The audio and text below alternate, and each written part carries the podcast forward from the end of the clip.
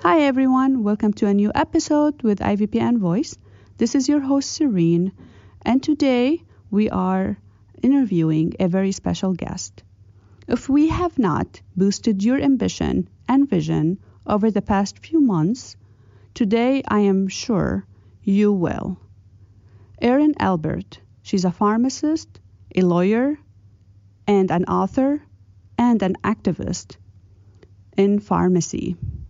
Today's episode will highlight all her achievements, and I am sure we will learn a lot from her experiences in pharmacy, in her entrepreneurship as well. Hi, Erin. Thanks, Serene. It's great to be with you. I'm so glad to meet with you and have this chat tonight. So thank you. Thank you. Erin, I know I introduced you very briefly, but when I was looking at your profiles and I looked at your websites and everything, it's very fascinating how you're multi-talent person. So I would like to know more from you, your interest, your history, and your career path. Sure. So yes, I get bored pretty easily, Serene. I like to do a lot of different things, actually. And I listened to IVPN a little bit today. A lot of your guests actually have very similar backgrounds in that a lot of us like to do a lot of different things. So yes. You did a great job in kind of setting the stage, but my primary day job is at what we call Apex Benefits. And we are a mid-market insurance broker for commercial healthcare plans here in the Midwest. I live in Indiana, in the US. And my title there officially is Kinetiq Health Pharmacy Benefits Practice Leader. And that's just a fancy title for pharmacist, basically. I am the first pharmacist that Apex Benefits has ever hired. And my primary goal in working primarily with our self-funded employers is to minimize or reduce drug costs, but still maximize pharmacy benefits and drug benefits. I work every day with about 60 to 65 different pharmacy benefit managers. And here in the US, PBMs or pharmacy benefit managers are the organizations that kind of manage and control pharmacy claims, because claims processing here in the US is controlled by those pharmacy benefit managers, particularly in community practice pharmacy. What a lot of people don't realize, however, including a lot of pharmacists, is that there are drug benefits not only in the pharmacy benefit for commercial plans and employers, but there's a lot of drugs over in the medical benefit. There's drugs that go out of a worksite clinic. There are drugs that are different. For example, mail order through Canada, personal importation. There's all these different ways that commercial healthcare plans can pay or help members get their drugs at an affordable cost and to help treat them clinically.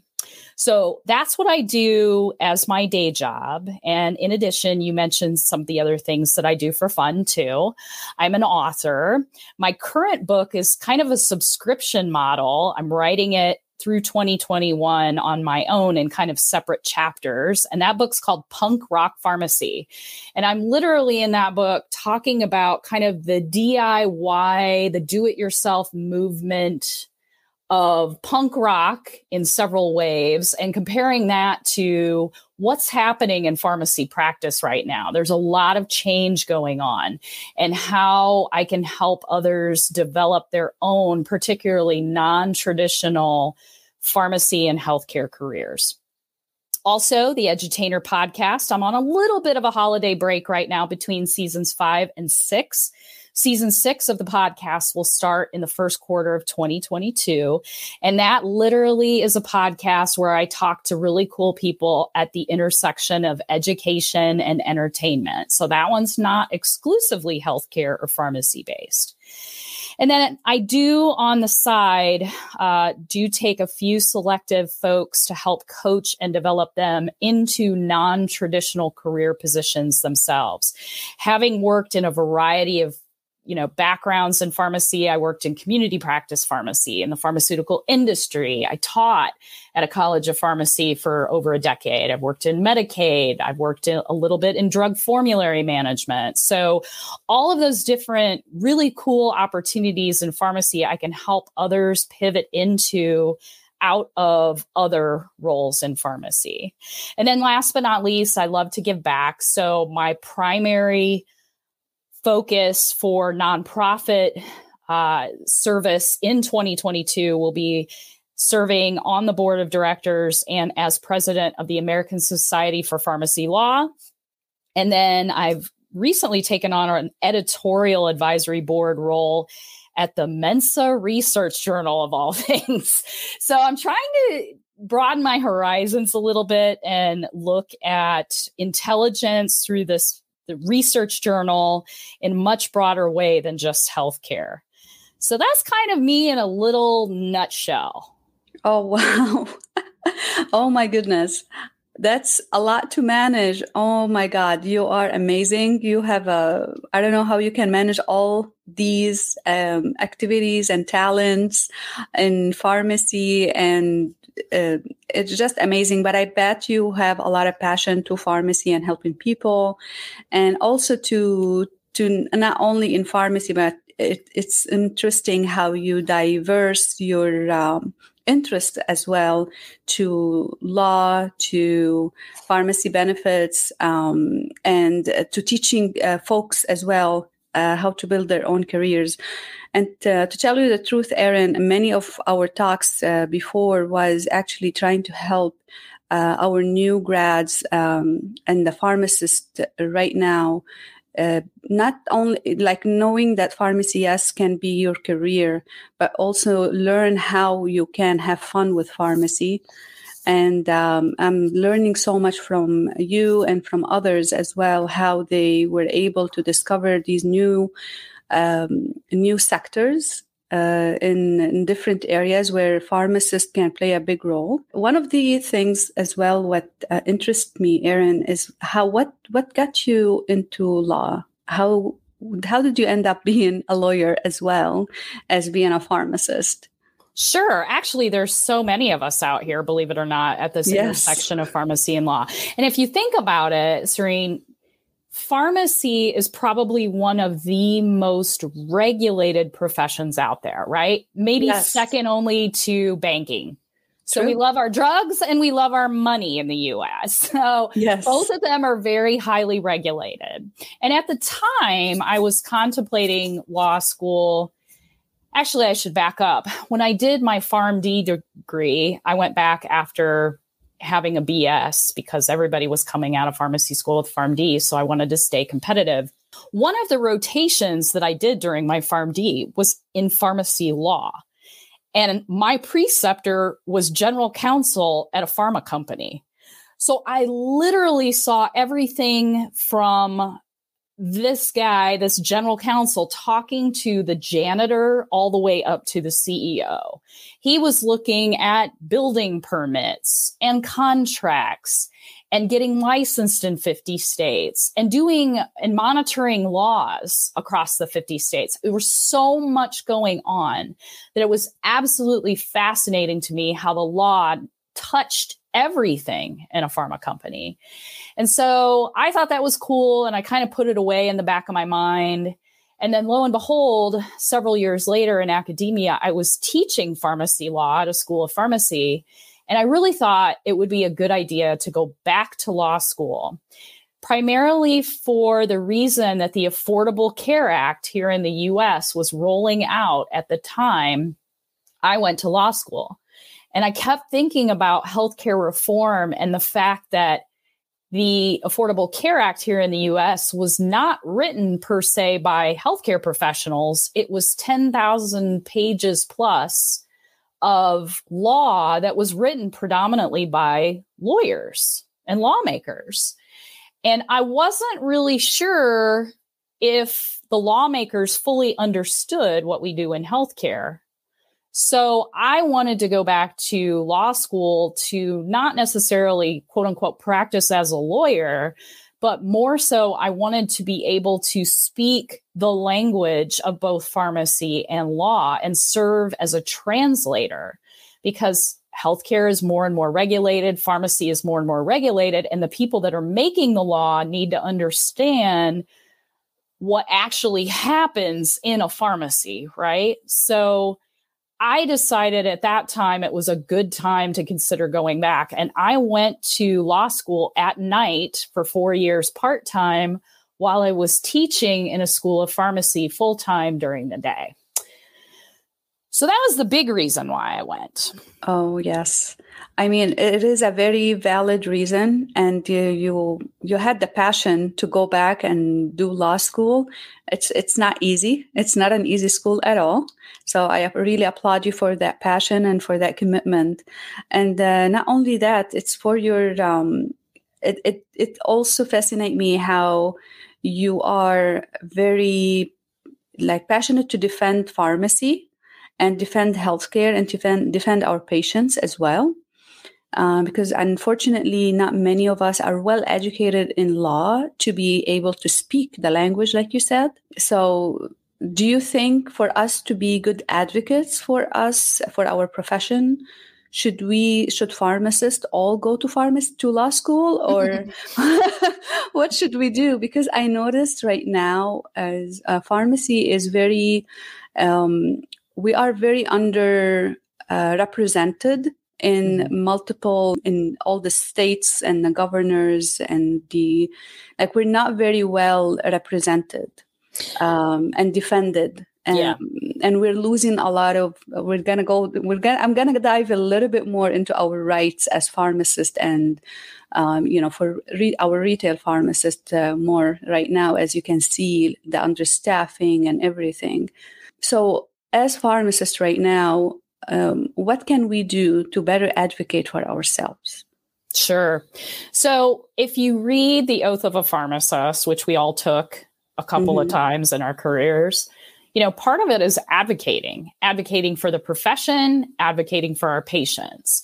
And advocacy, as much as it would be very interesting if every pharmacist in the U.S. also happened to be a lawyer or an attorney, I still think, regardless, you can advocate for the profession as a pharmacist. Not only should you, but I argue in the Oath of a Pharmacist, there is a requirement to advocate for the profession. Any profession, for that matter. Part of the deal in being a professional means that you have to advocate for the profession. And what's really interesting about, and very similar between pharmacy and law, is that both of those professions don't change very quickly. They don't change rapidly, which is really interesting. So being at the intersection here as well of pharmacy and law, you can see kind of this resistance sometimes to change, and the idea of radical change in pharmacy to a typical pharmacist could be scary, right? Change can be scary. Change can be a little bit dangerous, right? Oh, yeah. So I think part of advocating is just being passionate about the profession and then almost serving as a cheerleader for it. That means with your congressional representatives here in the U.S., that means Congress, that means your state representatives, that means getting involved in your boards, either your associations for pharmacists and or your board of pharmacy in your state. There's even local pharmacy organizations, pharmacist organizations that you can get involved in. And, advocating is jumping in, getting involved. For example, I'm very passionate about the American Society for Pharmacy Law. And there are dozens literally of national and state organizations that pharmacists can be a part of and join. And one of the things that kind of concerns me is that we have different areas of practice, and sometimes the areas of interest or the approach could be in conflict with other areas of practice. So for example, hospital practice versus community practice. So I think at the end of the day, though, we've got to unite as a profession, because if we don't grab a hold of this rapid change that's happening in healthcare that's been sped up by the pandemic, mm-hmm. we could be without a profession in the future. We could be getting our prescriptions out of vending machines. Now, on one hand, that might be awesome, right? Because that could free us up to do cognitive services and give immunizations and do all the other things that we want to do as a profession. On the other hand, people might view that as taking away their livelihoods. Mm-hmm. So I think the best way, however, and I haven't really said this out loud until now, you made me think about this, Serene, was that good. The best way to advocate for your profession is to build your own career portfolio and practice at the top, not only of your license, but at the top of how you want to practice in pharmacy. And that's a really hard thing to do. It can be tricky at times, but I'm starting to see rays of light throughout mm-hmm. the job portals, Indeed, LinkedIn, all these new jobs that are coming in areas of practice that don't even have the word pharmacist in the title. Things like population health, things like data analytics and informatics, and even veterinarian health. There's all these really cool avenues by which pharmacists can get involved. And I always say, yes, you can make change at a broader level, but you always have to start with yourself. And I think the best way to do that, the best way to advocate for the profession, is to create your own best scenario for your own career. And then just by having that built, you share that with others and inspire them as well to change the profession. And work together, because I think, working together would definitely be the best for our profession. Like you said, we should all have that same vision, that same goal for not only for our patients, but also for each other, and being there for each other. The community pharmacist being anything different than a hospital pharmacist, and anything different than, a medical science liaison pharmacist. Because at the end of the day, we all are here to serve the same patient, and we all had the same oath of pharmacy. I believe, like you said, building our own career to the best of our ability and working together, hopefully will give us a better future, not only for us, but also for the generation that's coming. Because I was also reading one of your, editorials on your website where you mentioned that what's working today in healthcare will not work tomorrow, right? So we should have that design thinking, what you called it, that we should always be forward thinkers. Like, we should not just stop here. Is that correct? Yeah. And, I love that saying that you brought up, Serene, about what works in healthcare today might not work tomorrow. I can't take credit for that. That was actually said by our CEO, John Ross at Apex Benefits. Yes. And John is great in modeling disruption, and you have to embrace disruption. And mm-hmm. I think at least the first time I went through pharmacy school, I felt like it was very regimented, this is the way we've always done it. And it's not to bash the curriculum by any means. I think it's mm-hmm. just the nature of the tradition of the practice of pharmacy.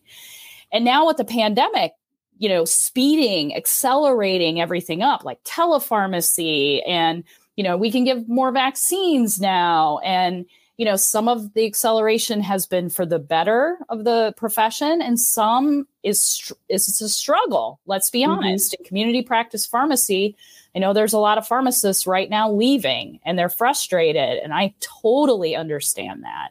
Oh, yeah. But the best way to advocate is to get what I call the keys to the door at a great company that you want to work for. Get in there, do the best job that you can under the job description you were hired to do. And then if you do that good job, you can rewrite your job description and move your own career forward with open-minded CEOs and managers, just like John Goss that you just mentioned with his mm-hmm. quote. You can be and you can work in a direction that is better for your own personal career interests, but also serve the organization you work for in maybe a capacity that the managers or the CEOs have never thought of before for the profession. I think that's the best way that you can advocate for the profession, is to get at the top of the way that you want to practice and get the keys to the door to a great organization with open-minded managers.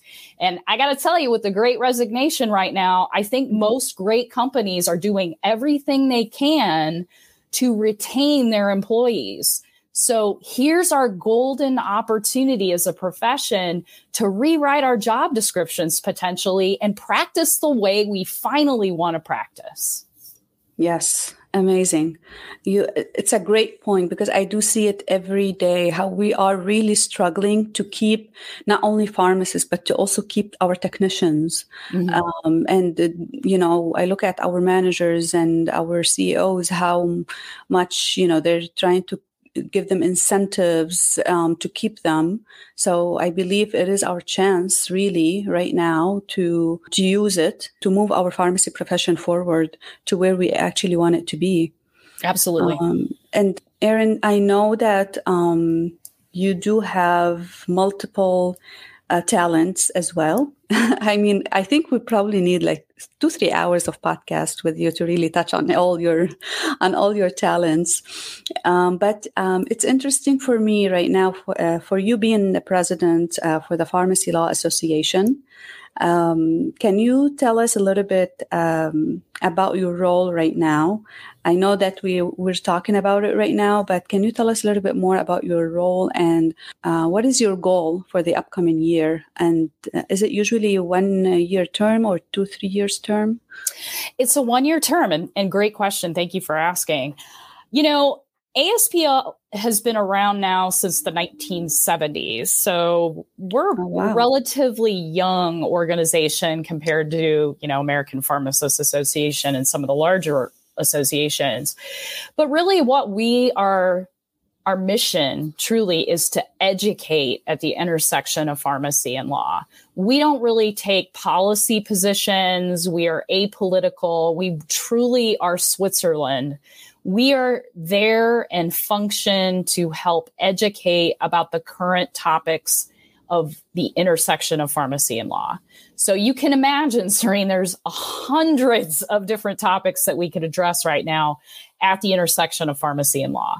So ASPL, we have several pharmacist members, we have pharmacist attorney members, and we have attorney members. So you don't have to be both. You can be one or the other, or just have a passion for the intersection of pharmacy and law. And our hallmark event, our Sentinel event, is in November. And that's our annual continuing legal and pharmacy education symposium. It's 2.5-3 days jam-packed with pharmacy continuing education, legal continuing education in a variety of topics at the intersection, again, of pharmacy and law. One of the things that I want to do as president this year in 2022 coming up is we are offering an inaugural Diplomat of the American Society for Pharmacy Law 1-year leadership program for people that have a passion for this intersection of pharmacy and law. In that leadership program, we're going to bring in leaders of pharmacy and law to talk about a variety of topics that the candidates of the Diplomat program will be selecting through their application process to the DASPL. And then they will also have a service project that they'll work on around a topic that they're passionate in pharmacy and law. They will be assigned a mentor, a past president or someone from the organization from former leadership. And then their project work will be presented at the next fall conference in 2022, which happens to be in Naples, Florida, next November. So there's kind of 3 key components to that year-long leadership program. And it's really designed for mid-career professionals, because the association has done a really good job with students of pharmacy and law. There's lots of scholarship opportunities and ways to get involved there. Last year, we put into place a retiree category of membership. So this year, my platform was really to focus on those folks like me that are in the middle of their careers. So we are super excited about the DASPL. And if you're interested, you can go to aspl.org and click on education. We've got a podcast there. We've got the application there. We've got a frequently asked questions document there. So I'm super excited about this because I haven't seen a lot of leadership programs for folks that are mid-career at this wild intersection of pharmacy and law. No, me neither. And really, leadership is one of the key talents or key elements that us as pharmacists, we don't usually receive an official training in school. And we basically, it's one of the things that we learn on the go. And many of us can struggle in building that leadership skill. I believe every pharmacist is a leader, and every one of us represent himself and pharmacy in anywhere they work. If you are a community pharmacist, or if you are a hospital pharmacist, or in any section of pharmacy, you could be just a clinical pharmacist or a staff pharmacist, but you should have this leadership skills. And with a great law background, I believe this would be a great program for anyone. I'm sure I will check it out myself. For sure, you may see me soon. And I just telling you about myself, I was not pushed, but I did have a management experience for like 5 years in my previous role. And I have no experience in management whatsoever. I started that right after residency. And I was like, okay, we'll just learn it on the go. I learned a ton. I know that I don't like to be a manager now, but I know it's leadership is a great skill for us to build the soft skills, the personal skills, talking to people, communication skills as well. So it's definitely very important to learn.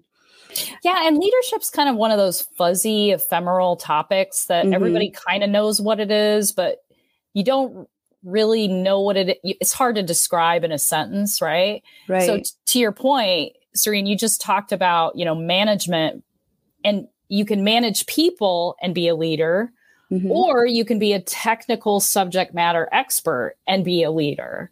True. So through this year-long program, we want to kind of explore leadership through the lens of pharmacy and law. And maybe that means writing a paper. Maybe that means doing some type of project. Maybe that means managing people more effectively. Leadership can take on a lot of different meanings. So I'm really excited to focus on that. To your point, we don't spend a lot of time on that in pharmacy school.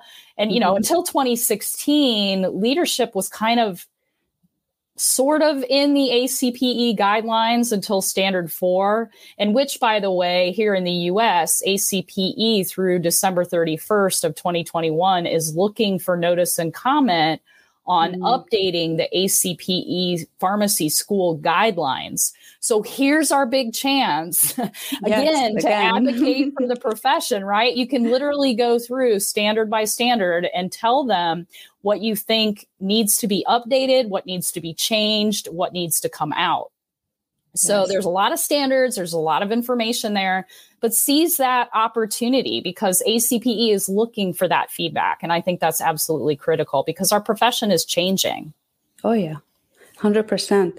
Every day. It's like you said, leadership as a term. If you say leadership, you right away think of a manager, a CEO, a director, but really it does not mean that at all.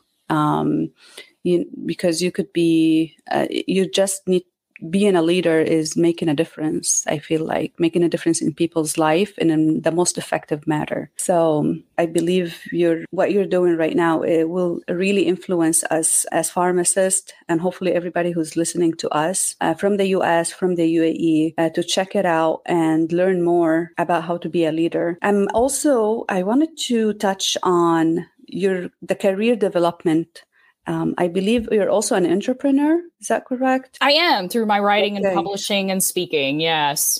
Wonderful. Can you tell us a little bit about that and how did you, what, you know, made you think of that career path and what you do? Sure. So entrepreneurship was something I was never going to do. I mean, my parents told my brother and I, we were going to go to a good college. We were going to be first generation college graduates in our family, and we were going to be professionals, and they actually were entrepreneurs. So I was around that environment growing up, and I kind of became an accidental entrepreneur in that my very first book on the field-based medical science liaison, I actually submitted that data as a benchmarking survey to a peer-reviewed journal for publication. And they kind of sat on it for 6 months or so, and they wouldn't really give us an answer whether or not they were going to publish it. So I just decided I was going to pull it and just publish a book out of it. And so when I published, I had to make the decision of, am I going to go down the traditional publishing route where I have to go find like a literary agent and a publishing company and all that? Or was I going to self-publish and have more control over the publication? And after having kind of a bad taste in my mouth from the peer-reviewed experience, I just decided that I was going to self-publish.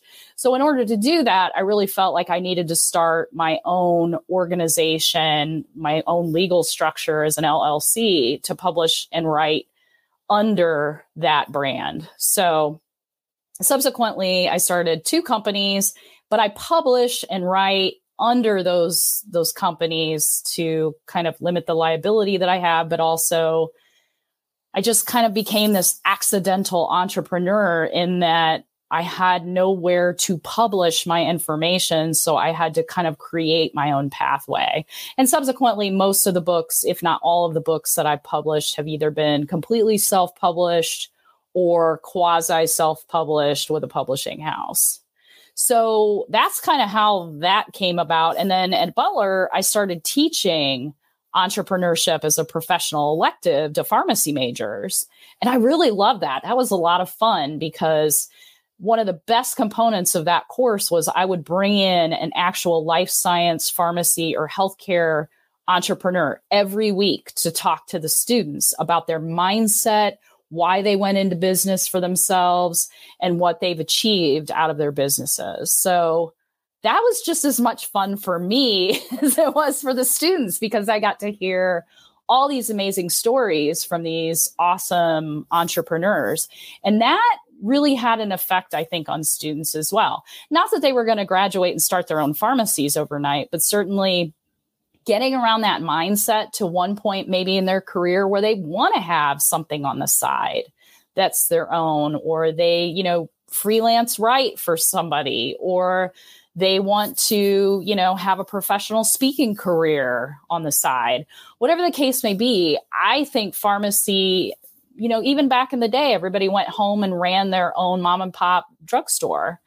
And we've kind of swung away from that a little bit in that most of pharmacists today are employees. But I think we're starting to swing back on that a little bit. And that might mean full-time, but in a lot of instances with a lot of my pharmacy entrepreneurial colleagues, they're doing it on the side part-time. You made a great career path and a great experience to make your dream come true and to make your goal happen. Frustration is a great motivator. Oh my God. Shireen, I always talk to students about the fact that your best life, your best career life, your Ikigai is what the Japanese call it, lies at a 5-way intersection. And that intersection is the intersection of what you love to do, your values, what the world needs, what you're great at, and then what somebody will actually pay you to do. If you can figure out what's in the middle of that 5-way intersection, you are golden. And so anytime a student comes to me or a pharmacist comes to me that really wants to make a career pivot, before we go out to Indeed or LinkedIn to look for jobs, you have to back up and you have to know yourself, and you have to do the tests, the hard work on yourself in these 5 intersections to identify who you are, what makes you tick, and get really clear on yourself as a person individually before you start, you know, putting resumes out there and just blindly applying to jobs. So of this five-way intersection, I think the best place to start is under your values and virtues. And a virtue is just a value in action. And there's a little test out on Google. You can go to Google and type in personal values card sort. And up pops this little card sorter. You just print it out and you cut out the little cards and then you rank them against one another to get really clear on what your values are. If you can find an organization that aligns with most, if not all of your top values, you're going to be much happier, you're going to be more productive, and you're going to be satisfied more with your career than if your values are incongruent with an employer. So one of my top five values is working on the frontiers of knowledge. I am futuristic over in my strengths, and I love talking about what the future of whatever is, healthcare, pharmacy, law. And so one of the things that motivates me very heavily is understanding that one of the things that I value the most is working on the frontiers of knowledge. I want to know what healthcare 20 years from now is going to look like. And then how can I reverse engineer that to get that disruption moving fast enough to make the positive change faster? So that's just one tiny example that if you understand who you are and what you're great at and what somebody will pay you to do and what your values and virtues are and what the world needs and what you love to do, you're going to be much better positioned to find your dream job or write your dream job for that matter. And it might not just be one job. It could be like me with many things, having that career portfolio, or I call it a lattice, in that you have almost, you know, several things going on at the same time, but they feed one another. So for example, on my podcast, I get to interview cool people and that feeds into ideas for how I can do pharmacy benefits better, maybe for my clients, or maybe that there's a book idea in there somewhere that I can take an article that I blogged about and turn it into a book. Or so all of these different parts of my life fit into a nice career portfolio, but I had to do the hard work on myself to understand what motivates me. And that's again at that five-way intersection. Wow. That's an amazing way of putting it. I've never thought about it that way at all. I'm looking at your website. I'm at erinalbert.com, so you can check me out over there. But my primary social media portal is LinkedIn. I love LinkedIn. I'm always on LinkedIn. I think that's how we connected. So I'm a big, big fan of LinkedIn. So you can find me over there. And I see a lot of books that you wrote. And many of them, it looks like they're life lessons of a pharmacist, life lessons of the pharmacist struggles on a daily basis, from your, you know, like being even in during your law school. And it looks like you do like to influence young professionals like myself and students on how to look at our future careers. So if I want to pick one of your books to start reading, which one would you suggest for me? That's tough because there's quite a few, and it kind of depends on where you are in your own career. But I would say early career, you know, 46 doses, the you know, early career pharmacist is a great book to get started on. And that's mainly for folks that have just graduated from pharmacy school. I think if you're considering law school, The Life Science Lawyer is a great book. Actually, I went out and interviewed a bunch of different life science lawyers prior to me going to law school to kind of figure out what they did with their careers and why they wanted to add law onto their healthcare careers. So that would be a great book. If you really want to, you know, think about change and career pivots and making a difference radically in pharmacy, my current book, Punk Rock Pharmacy, is a really cool one. And I've already got my idea for my new book in 2022, but I can't talk about it yet because I'm not there yet. And the all of the most recent book is, what is it called again? It's called Punk Rock Pharmacy. So here in the States, it is, well, it's published as an ebook, and it's a subscription model. So I'm still writing it. I've released chapters a couple of times this year. So I wanted to try what they call a fan fiction model for the book, meaning that the author builds it over time. So you get a few chapters over time. And so it's not quite finished yet, although I do want to commit to getting it finished sooner rather than later. So Yes, that's just an ebook, but it's a lot of fun, you know, kind of playing with different ways to publish content has been a lot of fun as well. Wow. So there's a lot of different ways that you can do it. Yeah, it requires a lot of courage. So I applaud you for being so courageous and, you know, being a great model for pharmacists to try new things. I hope to really meet with you again, do another interview again at some point soon to talk more about different topics in more depth, because I'm sure this interview will really trigger a lot of curiosity from our pharmacy colleagues in different regions in the U.S., in the UAE, in Africa, about what pharmacist looks like here in the U.S. So you're a great model. I'm very proud to get the chance to talk to you. Thank you so much, Serena. I really appreciate the opportunity. And I'm always excited to learn about how pharmacy is done in other parts of the world. So I'm excited to come back and learn more from you about the UAE. Oh, definitely. And thank you so much. And you have a wonderful evening. You too. Thanks, Serene. Thank you.